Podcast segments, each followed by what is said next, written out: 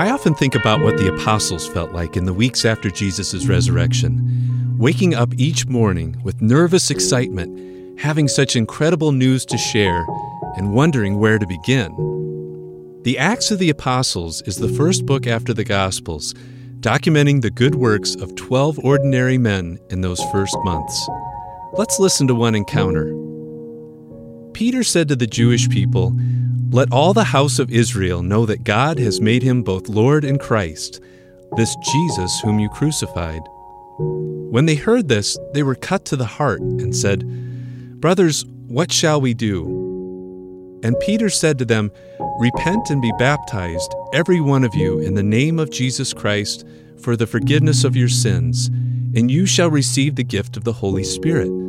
For the promise is to you and your children, and to all that are far off, every one whom the Lord our God calls to him. How did the apostles begin? And how would they tell us to begin? Do the next good thing. Do the next true thing. Do the next beautiful thing. Do the next sacrificial thing.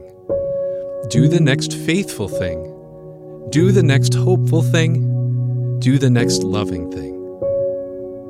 Let's pray. Father of grace and mercy, you sent 12 ordinary men with nothing more than their encounters with you, and they changed the world. Help us to do the next good thing you place on our hearts as we share your sustaining love, joy, and peace. Amen. This is Mike Kelly with Pray for Two. Listen anytime at prayfor2.com or on the Redeemer Radio app.